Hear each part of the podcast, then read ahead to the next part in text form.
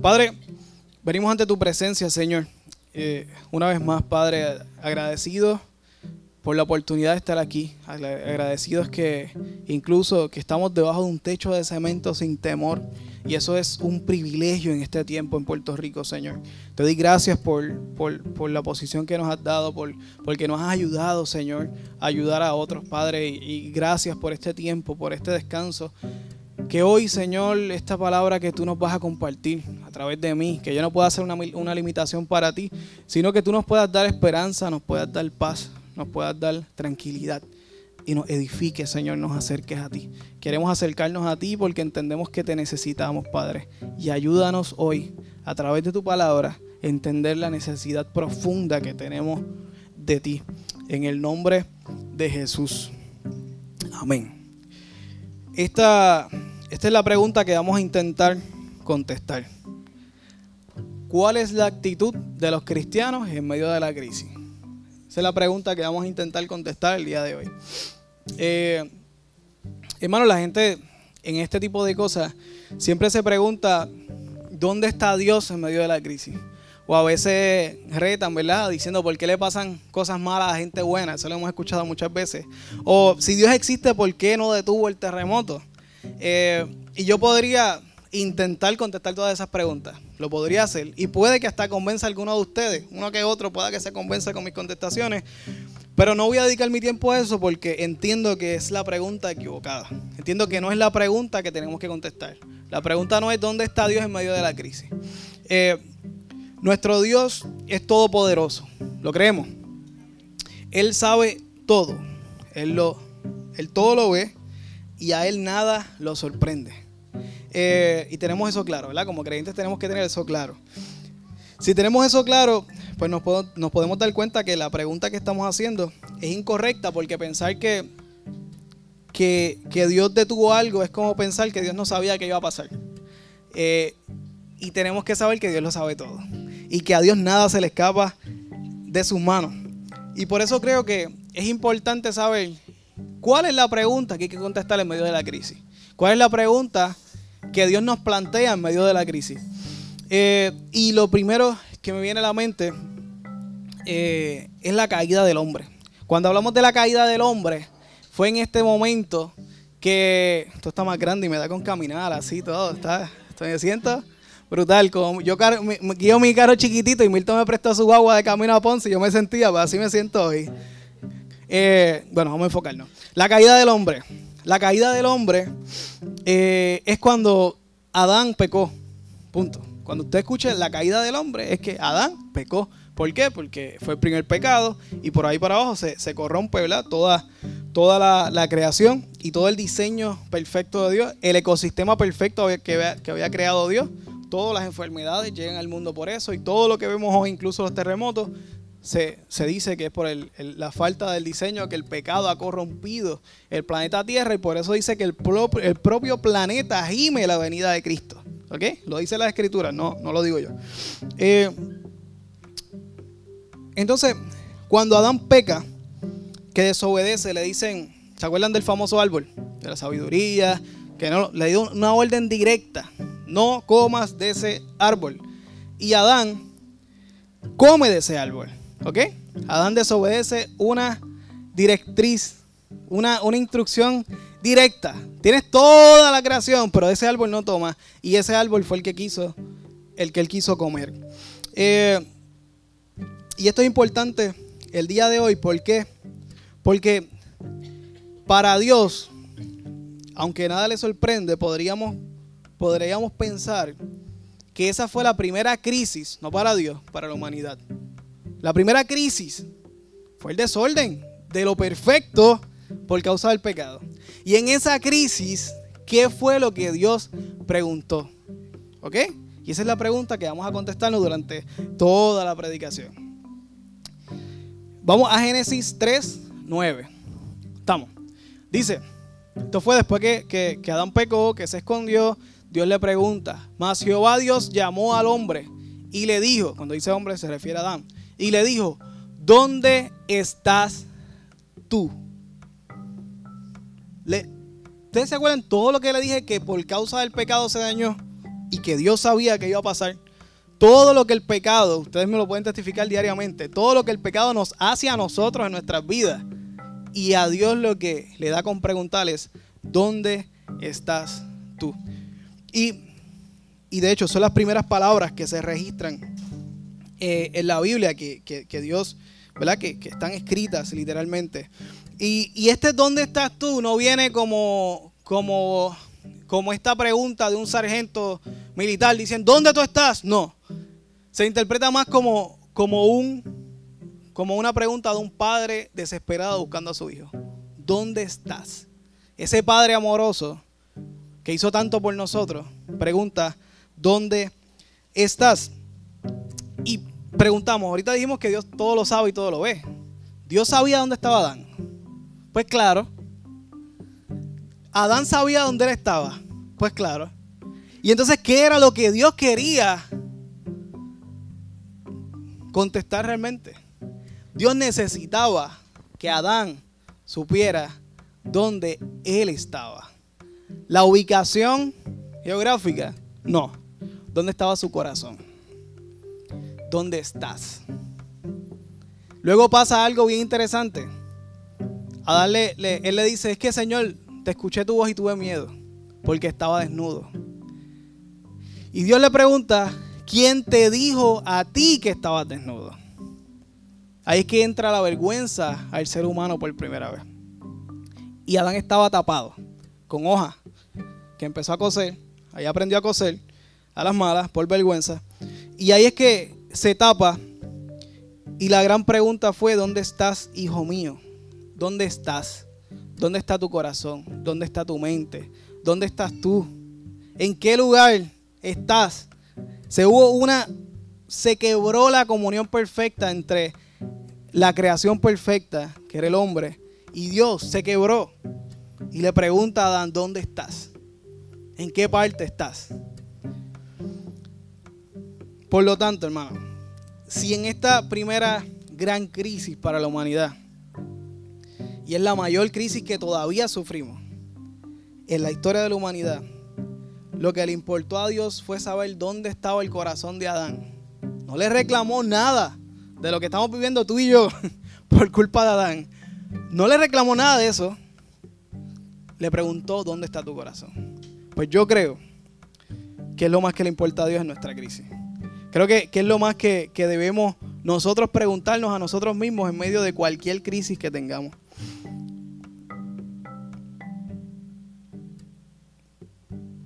Y la pregunta a contestarnos nosotros mismos es, ¿dónde estoy yo? ¿Dónde está mi corazón? Anclado en medio de la crisis. Y me da, siempre pasa esto, me dañan la predicación antes, los testimonios, me dañan la predicación, la adoración. Es como un spoiler. Gracias a Dios que lo que se graba es más que la predicación para que ¿verdad? no me no me, adelanten, siempre, siempre me spoilean la predicación. Pero, pero le doy gracias a Dios por eso, porque vamos a leer varios versos que estuvimos cantando el día de hoy, e incluso varias de, de los testimonios se van. Sí, porque tú le das un testimonio y empiezan a predicar. ¿Se dieron cuenta? Eso pasa mucho y qué bueno, qué bueno. Este, pero le invitas a predicar y no quieren predicar. Así son, ¿qué puedo hacer? Eh, y, y la pregunta es, comenzamos con la predicación, es ¿cuál es ¿Cuál es la actitud que debe tener un cristiano en medio de la crisis? ¿Verdad? Y, mi intención, hermano, más que darle a ustedes un manual de instrucciones de lo que ustedes tienen que hacer, mi intención es quitar este peso religioso eh, puesto, por, puesto en nuestras espaldas de se supone que como cristianos pasemos, hagamos esto, sintamos esto, sintamos lo otro. Eh, porque nosotros no somos cristianos supermanes ni nada por el estilo. Eh, que si eres cristiano no puedes sentir miedo, que si eres cristiano no puedes poder, no puedes perder tu esperanza en ningún momento y debes estar siempre en victoria, que si pierdes todo no puedes llorar. Y hermano, estas son expresiones totalmente diabólicas porque no son reales. Son unas expectativas falsas de un cristianismo que no es real. Como cristianos, somos cristianos, pero somos humanos. Eh, y sí podemos sentir miedo y sí podemos tener temor. Y vamos a verlo a través de las escrituras. La Biblia nunca, hermano, nunca habla de un cristiano perfecto. Nunca. De hecho, creo que le doy gracias a Dios porque me inspira con todos esos personajes pecadores, me dan esperanza, especialmente Pedro, Pablo, asesino, me da mucha esperanza a mí como pecador de que, de que puedo ser merecedor de su gracia a través de Cristo. ¿Se entiende esto? ¿Okay? Vamos, vamos a ver dos historias principalmente. Quiero que tengan, ¿verdad? Esto claro, vamos a tener dos historias, dos personajes, Viejo Testamento, Nuevo Testamento. Y vamos a hablar de Job, ¿verdad? Que es el libro clásico para hablar de una crisis, de un problema, de un sufrimiento. Y vamos a hablar de Pablo.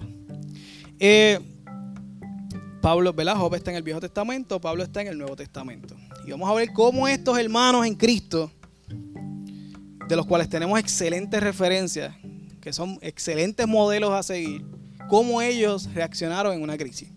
Y vamos a ver qué pasó. Vamos a ver primero este texto en la Biblia, donde nos muestra un hombre, hombre, donde nos muestra un hombre que sufrió algo terrible. Vamos a hablar de Job. Hermano, Job perdió el ganado. Job, que era prácticamente el sustento de toda la familia en ese entonces. Job perdió muchos de sus criados, parte de sus familiares. Perdió todo, todo. Y vamos a ver cuál fue, luego de esta primera tunda de cosas, qué fue lo que dijo Job y qué, y qué dice la Biblia de ese hermano en Cristo como reaccionó en esa primera fase. Job 1.22 dice, en todo esto no pecó Job ni atribuyó a Dios despropósito alguno.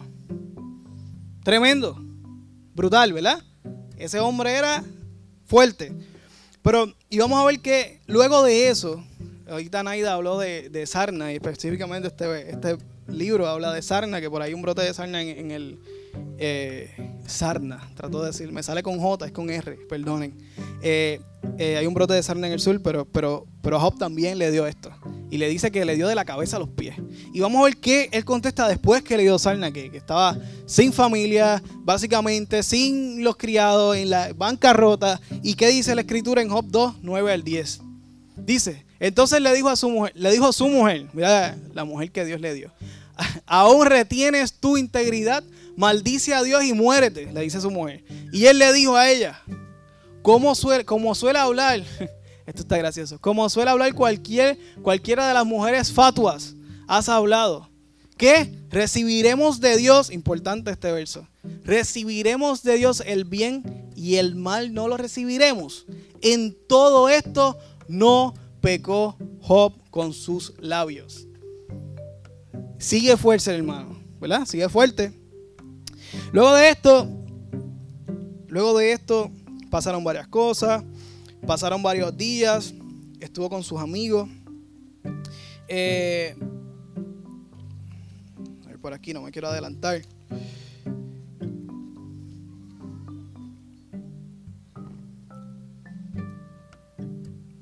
Y en el Job 17, 14 al 16, vamos a ver cómo está, ya está en el verso 17, ¿verdad? Capítulo 17. Vamos a ver cómo, cómo está Job ahora. Dice, a la corrupción he dicho, mi padre eres, a los gusanos, mi madre y mi hermana. ¿Dónde pues estará ahora mi esperanza? Y mi esperanza, ¿quién la verá? A lo profundo del Seol descenderán y juntamente descansarán en el polvo. ¿Cómo está ahora Job? Es un cuadro perfecto para Capestrano. ¿Cierto o falso? Está depresivo. Está hasta fatalista. Habla del Seol y para llegar al Seol hay que morirse. ¿Ok? Unos pensamientos hasta casi suicidas se podríamos hablar. Ese es Job, el superhombre. Lo vimos ahorita, estaba bien fuerte, ¿verdad? Y ahora se quebró. Eh, y by the way, eso fue después de una consejería intensa que tuvo con sus mejores amigos. Así lo dejaron. Eh, así lo dejaron. Ese libro es muy interesante. Eh, deberían, deberían sacar tiempo y, leerlo. Son varios capítulos, pero muy, muy interesantes. Eh, hermano, Dios es nuestro amparo y nuestra fortaleza. Amén. Pero nosotros somos humanos. Y tenemos que dejar eso bien claro. ¿Y por qué quise predicar de esto, de tantas cosas? Es porque he visto mucho eh, y, me canso. y yo uso Facebook, pero también tengo este púlpito y voy a usar todo lo que esté para darle, para darle paz, darle esperanza. Eh, ustedes son mi responsabilidad eh, para, para, cuidarlos, para guiarlos y yo quiero que tengan las herramientas correctas y los pensamientos correctos y lo que la Biblia dice en base a este tiempo. Así que vamos a ver el caso de Pablo. ¿Verdad? Hablamos que, vamos a hablar de Job, Viejo Testamento, Pablo, Nuevo Testamento. Para mí Pablo es uno de mis personajes favoritos, si no el, el favorito.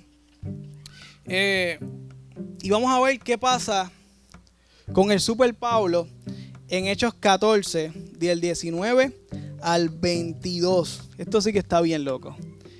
Vamos a verlo. Dice, entonces vinieron unos judíos de Antioquía y de Iconio que persuadieron a la multitud y habiéndole apedreado a Pablo, lo arrastraron fuera de la ciudad. ¿Qué dice ahí? Pensando que estaba muerto. Acto seguido.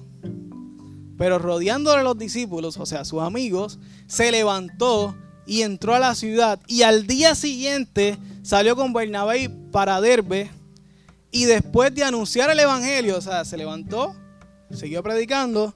Y miren su, su mensaje en, aquella ciudad y de hacer muchos discípulos, o sea que mucha gente se convirtió y él los discipuló. No solamente predicar, que se conviertan, es que le dedicó tiempo y lo enseñó. Volvieron a Listra y a Iconio y Antioquía. Pongo algo más, así el 22. Confirmando los ánimos de los discípulos, exhortándoles a que permaneciesen en la fe y diciéndole, esta es la parte importante, es necesario que a través de muchas tribulaciones entremos en el reino de Dios. Wow, mil veces wow. Lo apedrearon hasta morir. Y gente, a esta gente no la apedreaban con, con canicas, eran peñones. ¿Ok? Y era hasta que casi lo lapidaban. Es para que sepan. Eso duele. Hasta que se muriera. Y pensaban que estaba muerto. Así le daban las piedras. Y así se levantó. Fue a discipular, fue a predicar. Y después le dice, tranquilo, es que hace falta que, padecemos por estas cosas. Y es lo que nos está diciendo a nosotros el día de hoy. Eh, luego de eso se recibió varios latigazos y permaneció fuerte. Ya al final del libro de Hechos, lo arrestan y lo llevan en un barco al César. Cuando, cuando iba rumbo, ¿verdad? En el barco, rumbo a ver al César, comenzó una tormenta bien horrible, bien horrible. Tanto así que en el barco habían 276 personas y tiraron las cargas por los lados, vaciaron todo, pensaban que se iban a morir. De hecho, los, los presos en aquel momento, si un preso se le escapaba, el, el, que lo estaba cuidando iba a pagar el precio que el preso supone que pagara. Si el preso lo iban a matar, lo mataban a él. Porque él descuidó el trabajo del preso. Y como no querían que ninguno se les escapara, pues que dijeron, no, vamos a matarlo. Y otro dijo, no, no, no, no lo mates, porque aquí está Pablo, vamos a cuidarlo. Eh, y entre medio de esa incertidumbre, una tormenta, todo, todo oscuro, ese barco que se utilizaba para llevar a esos esclavos, esos presos, no tenían las mismas herramientas, tenían más que dos timones en la parte de atrás. Era difícil manejarlo en una tormenta, eh, eh, tenían que dejarse llevar por el viento. Estaban totalmente perdidos, no había luces, no había nada. Y miren este verso 27, y aquí vamos a ver al super Pablo en medio de esta crisis.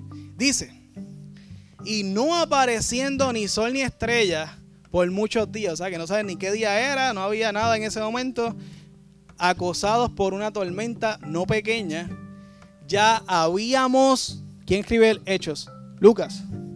Lucas escribió el hecho. Si él dice habíamos, o sea que él también se excluye, o sea que Lucas y Pablo habían perdido toda esperanza de salvarnos. Ellos pensaban que se iban a morir. Y ese fue el mismo tipo que hablamos ahorita, que lo pedrearon y se levantó a predicar. En la, en tormentita pensaba que se iban a morir. Esta palabra, esta frase, perdido todo, perdido toda la esperanza. Eh, en el griego la palabra perdido y todo eh, es una sola, una sola eh, palabra. se llama para, parireo. Realmente a ustedes no le importa cómo se dice la palabra, pero, pero eso es lo que dice. El mismo verbo se usa para hablar de la expiación de nuestros pecados. ¿Ok? Esta misma palabra quiere decir un absoluto. Es importante conocer el original, porque no es como que tenían dudas de su salvación, no es que habían perdido toda esperanza de salvación. Si usa la misma palabra para hablar de la expiación, o sea, del perdón de nuestros pecados en Cristo, hay otras frases, otra parte de la Biblia que habla que nuestras vestiduras están rojas, como carmesí, bien rojo, no sé qué color es carmesí, bien rojo, y que las va a dejar blancas como la nieve. De bien rojo a blanco como la nieve, una nieve perfecta, blanca, está absolutamente limpio. Pues absolutamente así habían perdido toda la esperanza. O sea, toda. Y vemos a este hermano en la fe que en una prueba fuerte estaba bien sólido, pero ahora lo vemos igualmente depresivo. Y quiero, ¿se entiende eso, verdad? Estamos claros, los convencí que como cristianos podemos sufrir, estar depresivos, sí, qué bueno, tengan paz. Y sabemos que cada uno de nosotros, Dios nos diseñó con cuerpo, alma y espíritu. El cuerpo es la carne, donde sentimos todo, sentimos sentimientos, ¿verdad? Digo, sensación, todo eso. El alma, también la Biblia habla del alma como el corazón, donde se guardan todos los sentimientos y los pensamientos. Y el espíritu, que también lo llama el hombre espiritual, ¿verdad? Que dice que edifiquemos el hombre espiritual, el espíritu de nosotros. Eh, ¿Qué son esas tres cosas? ¿Y cómo podemos evaluar a, Pablo y a Job en ese último momento? En esas tres cosas. Emocionalmente, ¿cómo estaban? En cero, ¿cierto?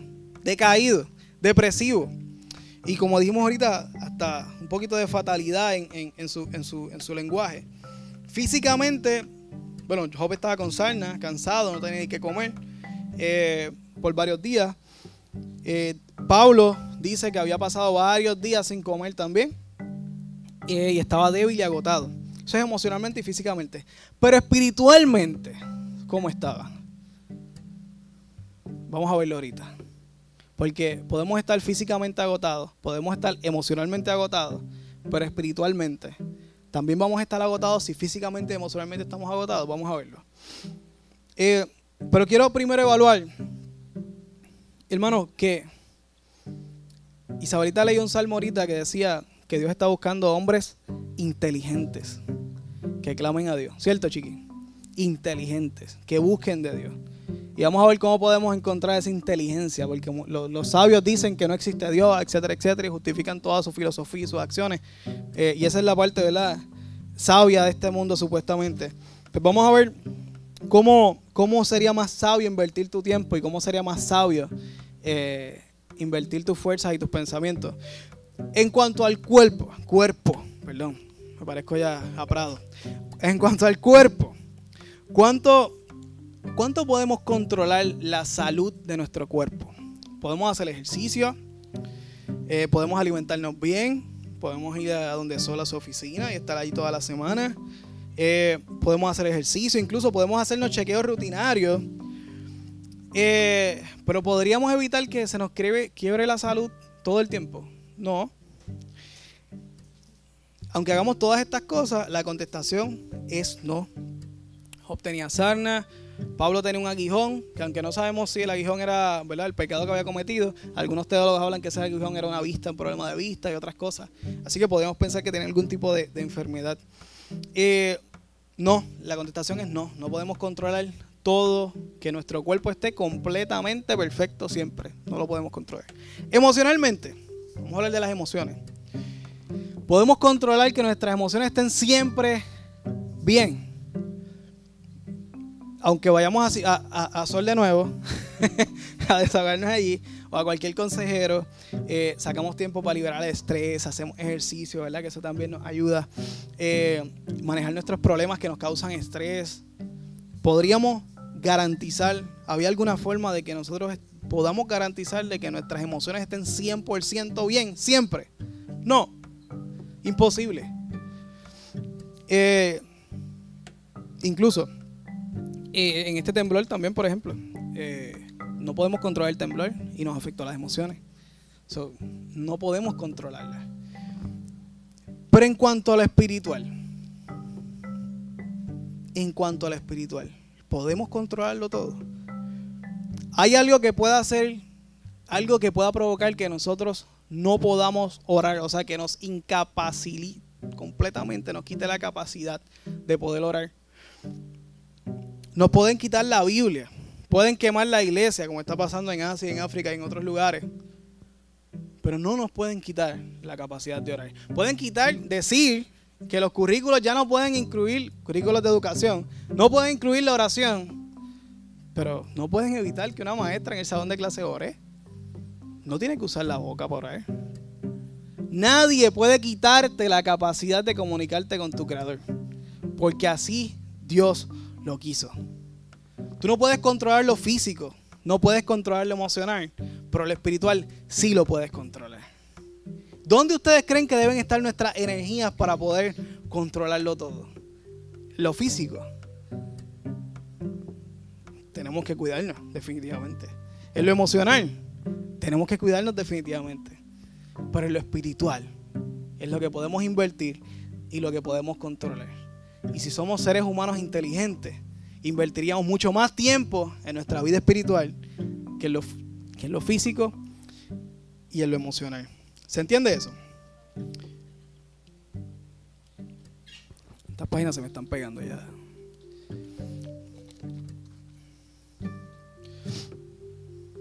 Hermano,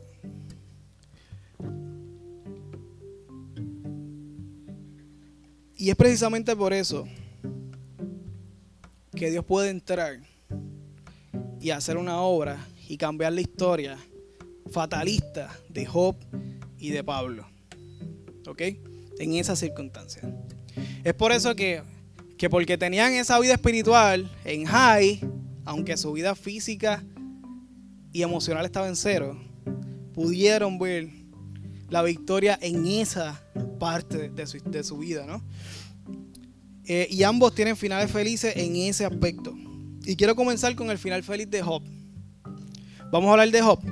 Job luego de toda esa depresión y de estar con esos amigos consejeros, licenciados, eh, echándole sal a las heridas y desmotivándolo tanto. Eh, vamos a leer que dice Job 42 del 12 al 13. ¿Qué fue lo que pasó en la, en la vida final de Job? Y bendijo Jehová el postrer estado de Job más que el primero. Porque tuvo 14 mil ovejas, 6 mil camellos, mil yuntas de huella y mil asnas. Y tuvo siete hijos y tres hijas. Y por ahí sigue contando las bendiciones de Job. ¿Ok? La historia de Job, esa, esa parte de la historia, fue feliz. No sé cómo murió, ¿verdad? No se dice cómo murió Job. Pero esa parte de la historia fue feliz. Eh, porque tenía su vida espiritualmente saludable a pesar de que física y emocionalmente estaba en cero. Y ahora vamos a ver el caso de Pablo. Y a, mí me encanta este, este caso de Pablo eh, por una palabra en particular que la vamos a leer ahorita.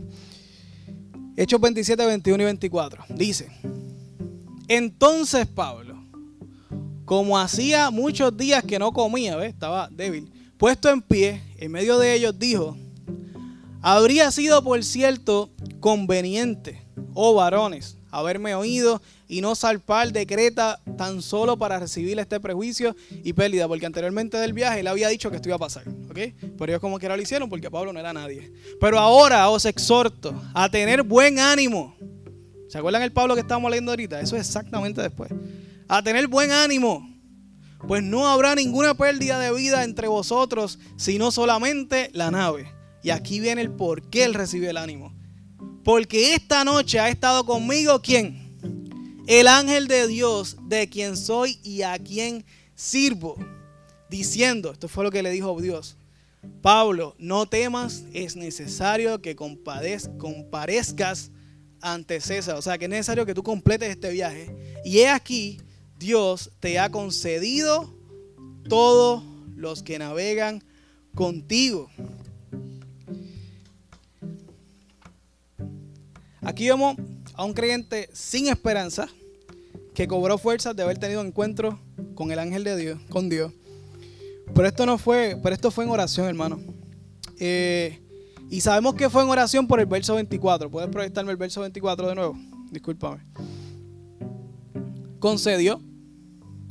Hay una palabra importante que es concedió. Eh, si él le concedió algo fue porque Pablo se lo pidió. Y se lo pidió como en oración. Por lo tanto, Pablo tenía vida de oración. Pablo sí tenía vida espiritual, a pesar de que estaba en cero en su físico y en su emocional. Y ahí vemos la contestación. Y no solamente Pablo tuvo la motivación para él levantarse y comer, porque había comida, pasa es que no estaban comiendo porque no sabían, querían guardarla para luego. Es lo último que, que botan, el trigo y otras cositas más.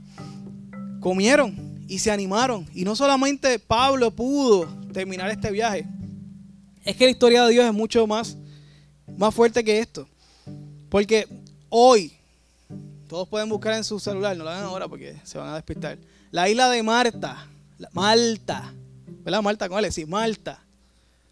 Y van a buscar el puerto de Pablo.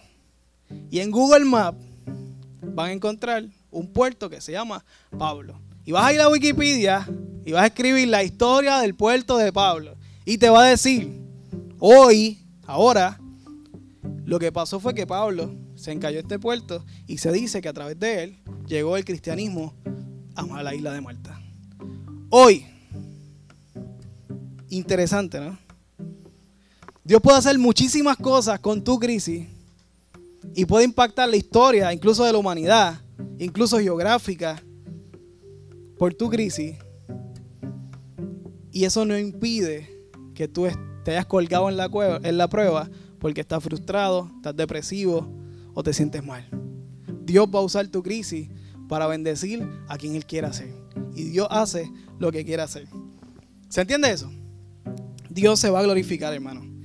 Eh, y yo he visto, en medio de toda esta incertidumbre, hermano, yo he visto a Dios glorificarse. Cuando digo esta incertidumbre, yo creo que ustedes entienden que hablo del terremoto. Eh, yo he visto una iglesia unida. Yo he visto iglesias que no se hablan hablándose. Yo he visto hermanos que no cooperan entre ellos cooperando. Yo he visto gente coordinando cosas que jamás coordinarían cosas. Yo he visto pastores que se están conociendo a través de otros pastores. Gente que no había escuchado, escuchado de la gracia de Dios, la está escuchando ahora. Yo he visto milagros suceder. Cosas que, que tú piensas que se te acabaron y tenías un montón más y Dios multiplica las cosas. Lo he visto. Yo he visto la gloria de Dios en este tiempo. Y esta crisis Dios la ha utilizado para eso, hermano. He visto cómo el gobierno, luego de llevar psicólogos, consejeros médicos, no tengo nada con los psicólogos, solo lo sabes, hermano. Yo, la amo y es muy necesaria. No tengo nada en contra de eso, eso hace falta, pero no es suficiente, ¿ok? La vida espiritual es suficiente. Y he visto que el gobierno invierte en un montón de chavos en eso, traer gente, eh, voluntarios o pagados, eh, vengan para acá, ayúdenme con esta gente y tener que escuchar de varios refugios del área azul decir, necesitamos un culto de una iglesia, porque esto está fuera de control. Y tienen los mejores consejeros, y tienen de cuánta necesitamos un culto. Y ahí sí se acuerdan de, las iglesias, no, le importa qué iglesia sea. Pueden ser pentecostales, pueden ser métodos, no le importa los que aparezcan. Esos son los que necesitan. Porque necesitan reconocer que necesitan la bendición y la presencia de Dios. Dios tiene el control absolutamente de todo, hermano. Y aunque en el momento tengamos más preguntas que respuestas, eh, como podemos tener hoy. Podemos tener muchas preguntas y pocas respuestas. Hay un verso que resulta difícil de creer en estos momentos, pero, pero es real. Y es Romanos 8, 28, si no me equivoco. Y sabemos que a los que aman a Dios, todas, todas las cosas les ayudan a bien. Esto, hay que leerlo completo a los que son conformes a su propósito son llamados. A los creyentes, hermano. A los hijos de Dios. Eso no es una póliza absoluta para el universo. Eso es para los hijos de Dios. Todo obra para bien. ¿Por qué para los hijos de Dios? ¿Por qué para los hijos de Dios solamente? Porque si no hay, si el ser humano no tiene comunicación con Dios, ¿cómo Dios va a poder revelar su plan a su vida? No hay forma. Si tú no tienes una vida espiritual, aunque sea un 50%, 55, 60, no 100, 50. Dios cómo va a comunicar su plan para ti, cómo puede garantizar que lo que tú estás viviendo, cómo tú puedes garantizar que lo que tú estás viviendo es lo que Dios quiere que tú vivas. Solamente en la voluntad de Dios es que tú puedes saber que en tu crisis Dios se va a glorificar. ¿Cómo Él puede garantizar que una persona que no le obedece hace totalmente lo contrario? Él no puede bendecir eso, que no está en su plan. ¿Se entiende eso? Estoy complicando un poco la cosa, ¿se entiende? Solamente los creyentes, hermanos, son guiados por Dios. Y los creyentes que se dejan guiar por Dios. Porque hay, hay, hay cosas en nuestra vida que no permitimos que Dios guíe.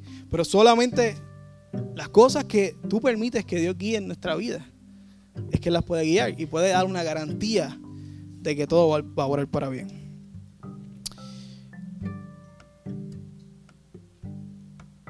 Bueno, a Dios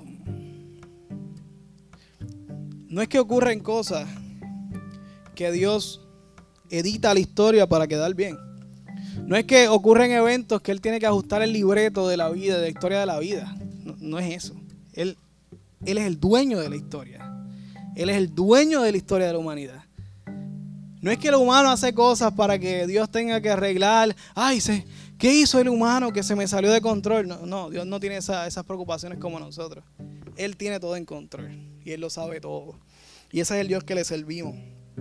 Y todo resulta nuestro bien. Eh, esa es la confianza. Si yo no confiara en un Dios que sabe todas las cosas, pues, ¿qué certeza yo puedo tener? ¿Cómo yo puedo saber que una promesa es cierta para mí hoy y por mañana no? Si a Él se le escapan algunas cosas de las manos. Si Él no tiene control absoluto de las cosas, ¿cómo yo podría confiar en toda la escritura, que es para mí un consejo? No podría. Solamente creyendo que Él tiene control absoluto de las cosas. Job 36, del 22 al 26, no lo proyecto, lo voy a leer en Telea.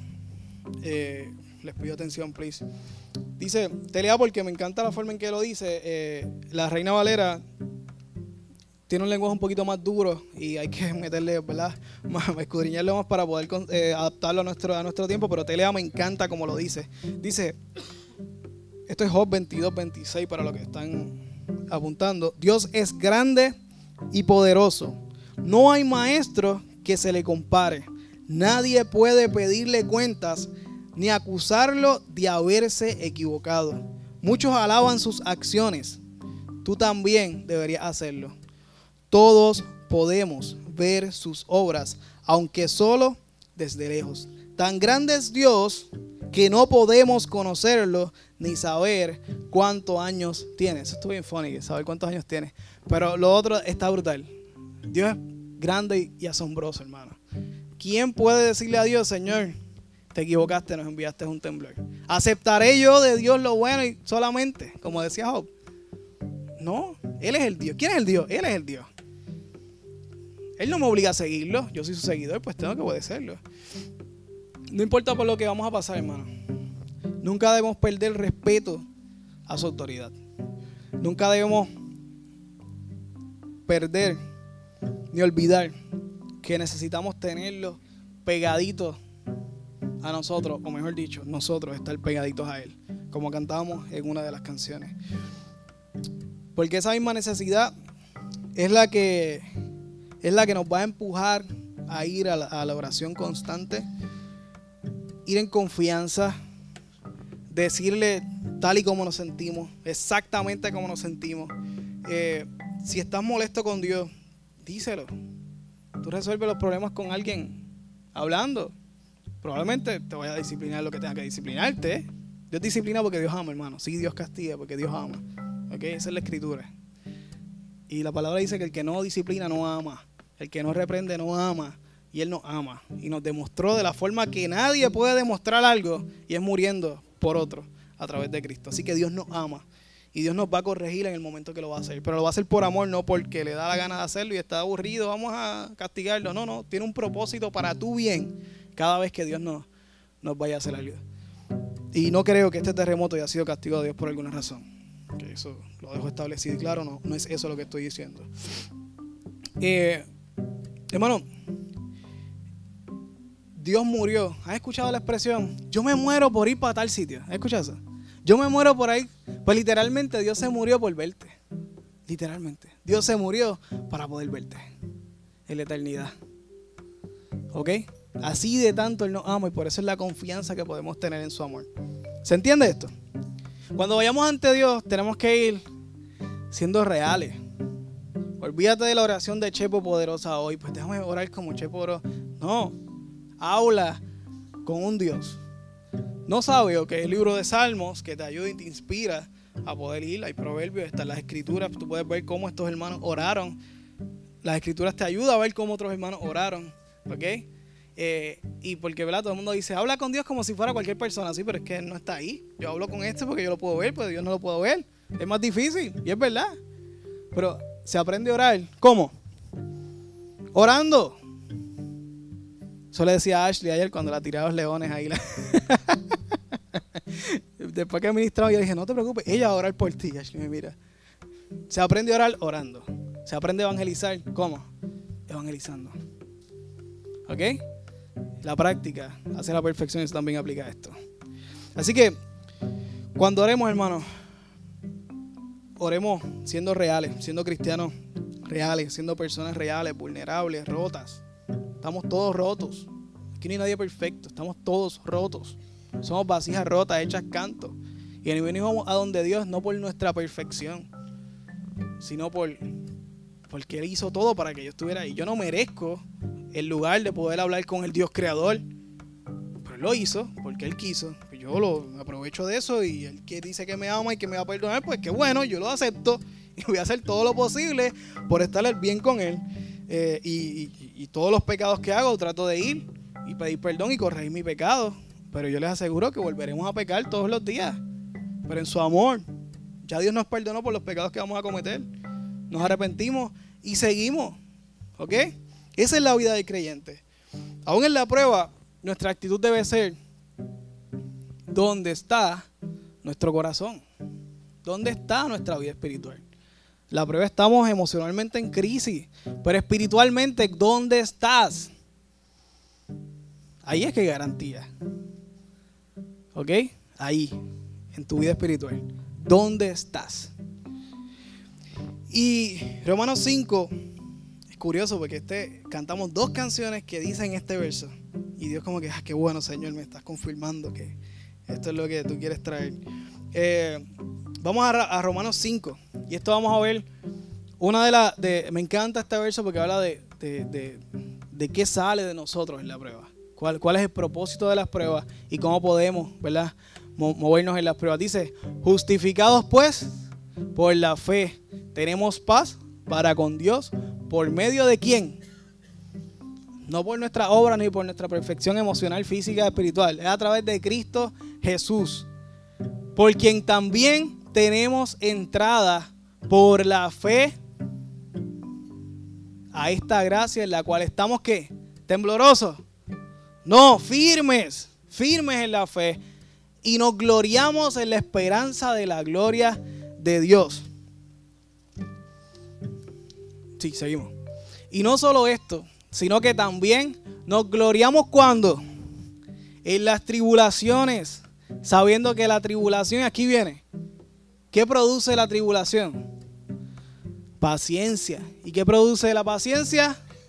Prueba. ¿Y la prueba? Esperanza.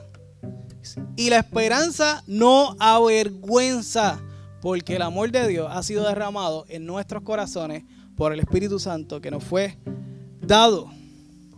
Y quiero porque como nosotros entendemos que definiciones distintas, pues podemos verlo un poco distinto. Esa palabra prueba, quiero que me pongas el verso 4. Dice, paciencia prueba, prueba esperanza. ¿Okay? Esa palabra prueba es como que paciencia produce prueba. Y como que podemos perdernos. La palabra paciencia, primero que todo, más que hablar de tiempo, o sea, sé paciente, espera, más que hablar de tiempo, habla de firmeza. Es más, tiene que ver con la capacidad de esperar. Sí en el tiempo, pero tu capacidad de mantenerte firme en el Señor. Y controlar esos pensamientos y resistir la prueba. Otra definición, según el original, es ser firmes, ser constantes en nuestra fe. Ser constantes en nuestra creencia. No es que hoy creo, mañana no creo. Y en estas crisis, como las que estamos viviendo, igual que María, podemos ver y voy a decir esto con mucho respeto. Podemos ver la iglesia llena después de la crisis. Pasaba mucho. Pasa la crisis, la iglesia se vacía. Eso no es constancia. Eso no es paciencia. Eso es como decía Aarón, pan descanse, somos como una veleta. Como el viento nos lleva, por ahí vamos. Eso no es paciencia y no es constancia. Dios quiere que la prueba nos dé paciencia. Y es lo primero. Es lo primero. Tenemos que permanecer en Él, estar firmes en Él, para que nos dé prueba. Y esa palabra prueba nosotros lo pensamos como un examen de la, de la ¿verdad? un examen de la escuela, pero no se refiere a un examen de la escuela. Se refiere más bien, viene de la misma palabra que, viene la palabra aprobado. ¿Ok? Aprobación. Ese es el original. más que la prueba es aprobado. Eh, y es una persona que, Dios ha aprobado en su fe. Tu consistencia, hay un verso que me encanta que habla de que el Espíritu mismo te da testimonio de que eres hijo. Y ese Espíritu Santo que habita en nosotros nos da el testimonio de que somos hijos. Que si pueda abrirse la tierra hoy, yo espero que no pase, y, y nos vamos todos, nos morimos todos, tenemos la confianza y la certeza en nuestro corazón, y lo más profundo de nuestro corazón, de que somos salvos. Eso es prueba. Esperanza en quién? Esperanza en Cristo. Ponme el 5, please. Y la esperanza no avergüenza. Porque es el amor que ha sido derramado en nuestros corazones a través del Espíritu Santo. Nuestra esperanza de salvación está en Cristo Jesús. Vamos a. Me quise aventurar a tirar una versión Carmelo Caldera del 2020. Eh, y quiero leerlo de esta forma.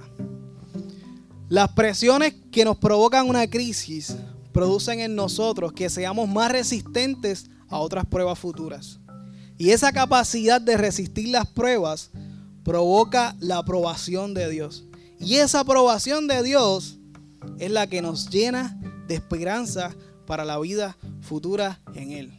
No dígame porque esa es la versión de Carmelo Caldera. Pero hermano, así es como pude traducirlo mejor que lo podamos adaptar y lo podamos ver. Eh, en medio de esta crisis, hermano, ¿cómo estoy de tiempo? Estoy bien. En medio de esta crisis,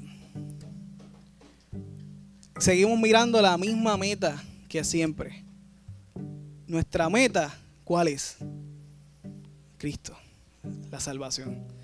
Objetivo salvación. Esa es nuestra meta. Es lo que siempre vamos a mirar. No importa la crisis. Y la crisis, ¿cuál es la pregunta que nos vamos a hacer en la crisis? ¿Dónde estás? ¿dónde estás? Esa es la pregunta que le hizo Dios a Adán, luego de la crisis más brutal que ha tenido el, ser humano en la historia, la caída, el pecado, el primer pecado. ¿Dónde estás? Y esa es la pregunta que nos tenemos que hacer en medio de la crisis. Y ahora, quiero que te contestes a ti mismo hoy. Hagamos una, una reflexión. ¿Dónde estás? En medio de esta circunstancia, ¿dónde están tus pensamientos? ¿Te sientes perdido? ¿Sientes que perdiste toda esperanza como Pablo? ¿Sientes que has perdido todo el propósito de tu vida como Job? Está bien, eso está bien. Quiero que sepas que está bien. No hay nada malo en eso. Está bien. No eres pecador por sentirte mal. ¿Dónde estás ahora mismo? ¿Sientes que Dios ya, que está allá en su trono por allá y que apenas podría escuchar así tu oración a susurros si tú oras? ¿Te sientes así que tu oración no se escucha? Satanás te acusa de tener poca fe, como Pablo y Lucas en esa barca. Es bueno que nos contestemos esa pregunta el día de hoy.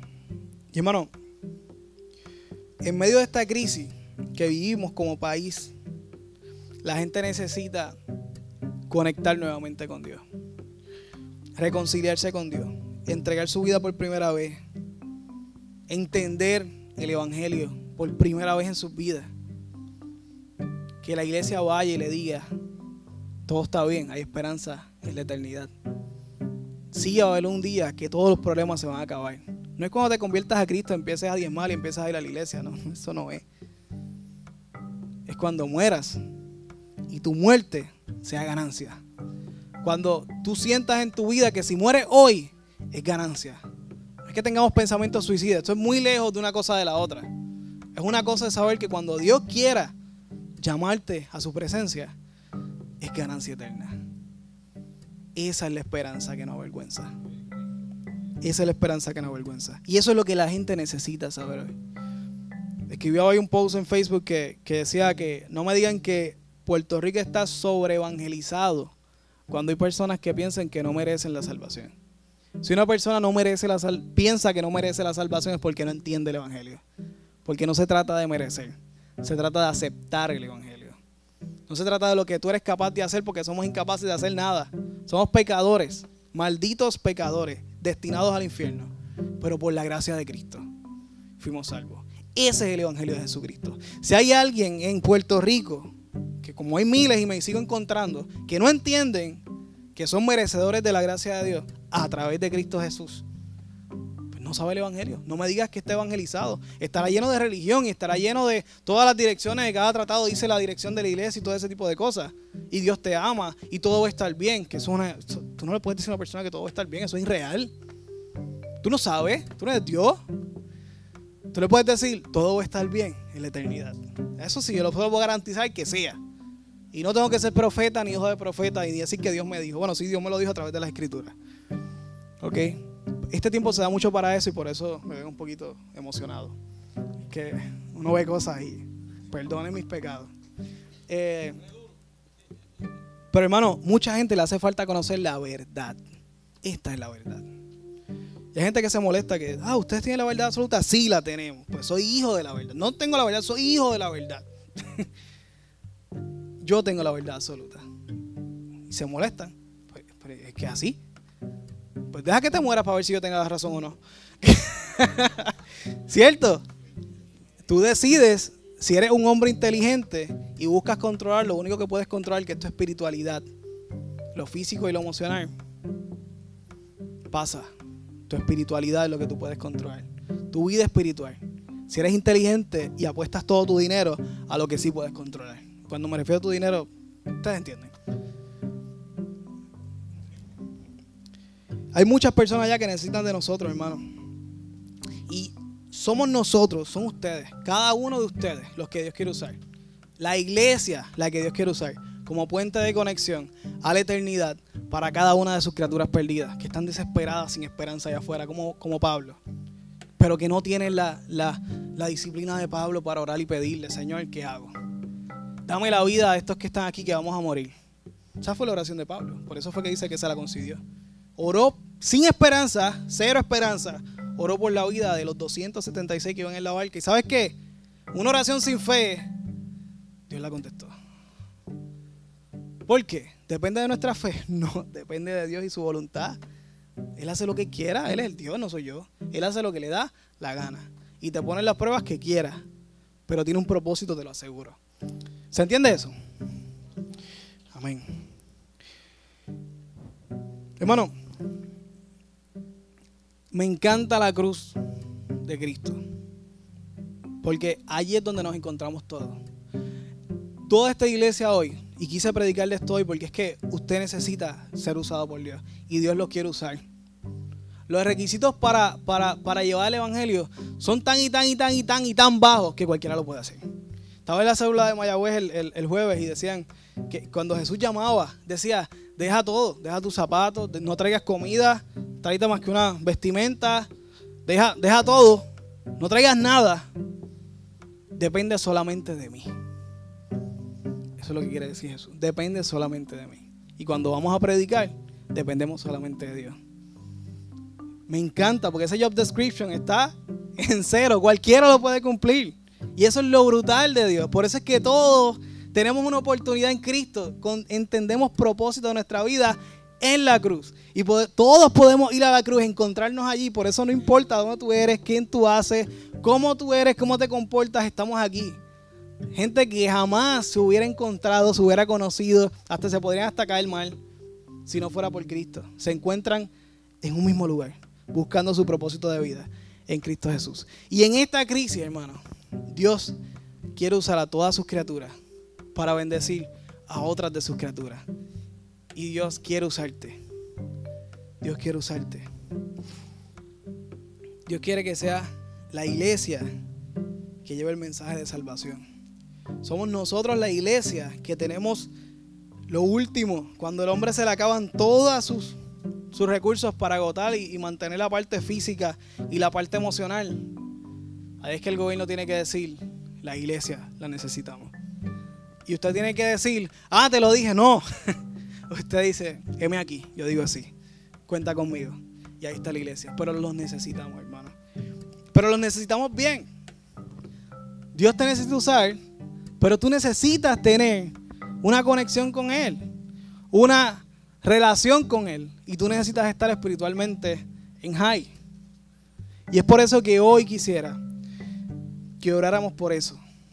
Si nunca en tu vida has entregado tu vida a Cristo, si tú no recuerdas un momento en tu vida que dijiste, Señor, digo sí, aquí está mi vida, me arrepiento de mis pecados, quiero que limpies mi deuda, que es bastante, y acéptame como hijo y dame un propósito de vida. Hoy es un buen día. Hoy es un buen día. Para que reacciones a lo que Dios hizo en tu a lo que Dios hizo en esta vida por ti, que murió por se murió, se murió por verte. Porque te ama, porque quiere reencontrarse contigo en la eternidad, porque te quiere usar, porque quiere cumplir su propósito en ti. Así tal y como eres, así, así como eres, así Dios te quiere usar. Si me usa a mí, te puede usar a ti, créeme. No importa que estés en cero emocionalmente, no importa que estés en cero físicamente. Tú puedes marcar la historia de la humanidad y que ocurren cosas como lo que, lo que estoy seguro que algunos van a buscar por ahí en Google Maps a ver si es verdad lo que yo dije. Se van a emocionar cuando lo vean. Dios puede hacer eso contigo. Recuerden que Pablo era un asesino y ese fue el que Dios quiso usar. Bueno, el reino de los cielos sufre violencia y hay que ser valientes y no avergonzarnos como dice. Porque mi esperanza en Cristo Jesús no me avergüenza. No me avergüenza. No me avergüenza ninguna de mis decisiones que yo he hecho para servir a Dios. Por eso nos dio el Espíritu Santo. Si ustedes quieren ser usados por Dios, yo les voy a pedir que se pongan de pie, vengan para acá, vamos a orar todos juntos. Los que quieran pueden levantarse y venir en confianza. Haga su oración. Hice varios llamados. Usted usa el que le aplique. Usted es creyente y quiere que Dios lo use. Venga. Usted nunca ha entregado su vida a Dios. Venga y vamos a orar. Usted quiere confirmar su vida espiritual y quiere que Dios le dé la habilidad para tener más vida y más estrategia para poder orar y poder perseverar en Él. Pase para acá. Vamos, vamos a orar. Quisiera que los líderes me acompañaran y, me ayudaran a ministrar a los hermanos aquí. Todos los que estén disponibles. Erania. Si puedes venir a orar por los hermanos. Bueno, hoy es un día donde Dios se encuentra con nosotros, con sus criaturas en la cruz, donde podemos encontrar propósito en nuestra vida. Y quiero que todos juntos oremos. No me dejen a mí solo porque no tendría sentido. Tenemos que todos orar y en su propia palabra clamar a Dios y decirle, Señor, necesito estar, mi vida tiene que estar 100% en esperanza y quiero que me uses, quiero vivir lo brutal de predicarle a la gente, ver la gente llorando, poder contar testimonios en este mismo lugar y, que tú te glorifiques. Padre, en el nombre de Jesús, Señor, venimos ante tu presencia en esta mañana hermosa que tú has regalado y que nos has hablado en nuestro corazón. Yo te pido, Señor, que cada una de estas acciones valientes de levantarse, de venir y buscar tu bendición, tú, las contestes, Señor. Yo te pido que tú bendigas a cada uno de mis hermanos aquí, Señor. Que tú les traigas palabras específicas a sus vidas, que tú guíes sus pasos, Señor. Que tú les hagas entender que esta es una de las mejores decisiones que han hecho en su vida. Ayúdalos a tener vida espiritual. Ayúdanos a que nuestra vida espiritual cada día sea más real y que podamos ser honestos y sinceros contigo, Señor, sabiendo que no cumplimos con ninguno de los requisitos para ser santos por nuestra propia fuerza, pero a través de Cristo sí lo podemos hacer. Te pido que bendiga sus vidas, que lo guíes en cada uno de sus pasos, Señor, y que cada día ellos puedan encontrar el gozo de servirte, Señor, de llevar el mensaje de esperanza, de llevar el mensaje de salvación a aquellos que lo necesitan. Padre amado, te damos gracias por la oportunidad de hoy de traernos esta palabra, de traernos esta palabra de esperanza, traernos esta palabra de aliento, Señor, que tanto te pedí, Señor. Gracias por este día. Gracias por tu palabra que nos da guianza y consuelo y nunca nos abandona en medio de la crisis, Señor. Danos la fe que tenía Pablo, que tenía Job, Señor. Que aunque estemos en cero emocionalmente pues, o, o físicamente estemos en cero, Señor, en ti tenemos esperanza, Señor, mientras mantengamos nuestra relación contigo, Dios. Gracias por tus promesas y gracias porque eres un Dios en el que podemos confiar. Y por eso es que hemos entregado nuestra vida a ti. Señor, aquellos que hoy aquí han entregado su vida a Dios por primera vez, yo te pido que tú escuches su clamor, que tú, Señor, limpies sus pecados, que tú les des ese gozo de salvación, que tú le escribas su nombre en el libro de la vida. Señor Padre, si hay aquí uno que ha entregado su vida a Cristo, que nos deje saber para gozarnos juntos, Señor, para celebrar, porque tu palabra dice que hay fiesta en los cielos cada vez que un alma llega a ti, Señor Jesús. Te doy gracias por la vida de ese hermano o hermana que haya hecho confesión de fe el día de hoy públicamente. Gracias por su valentía, gracias por su inteligencia, Señor.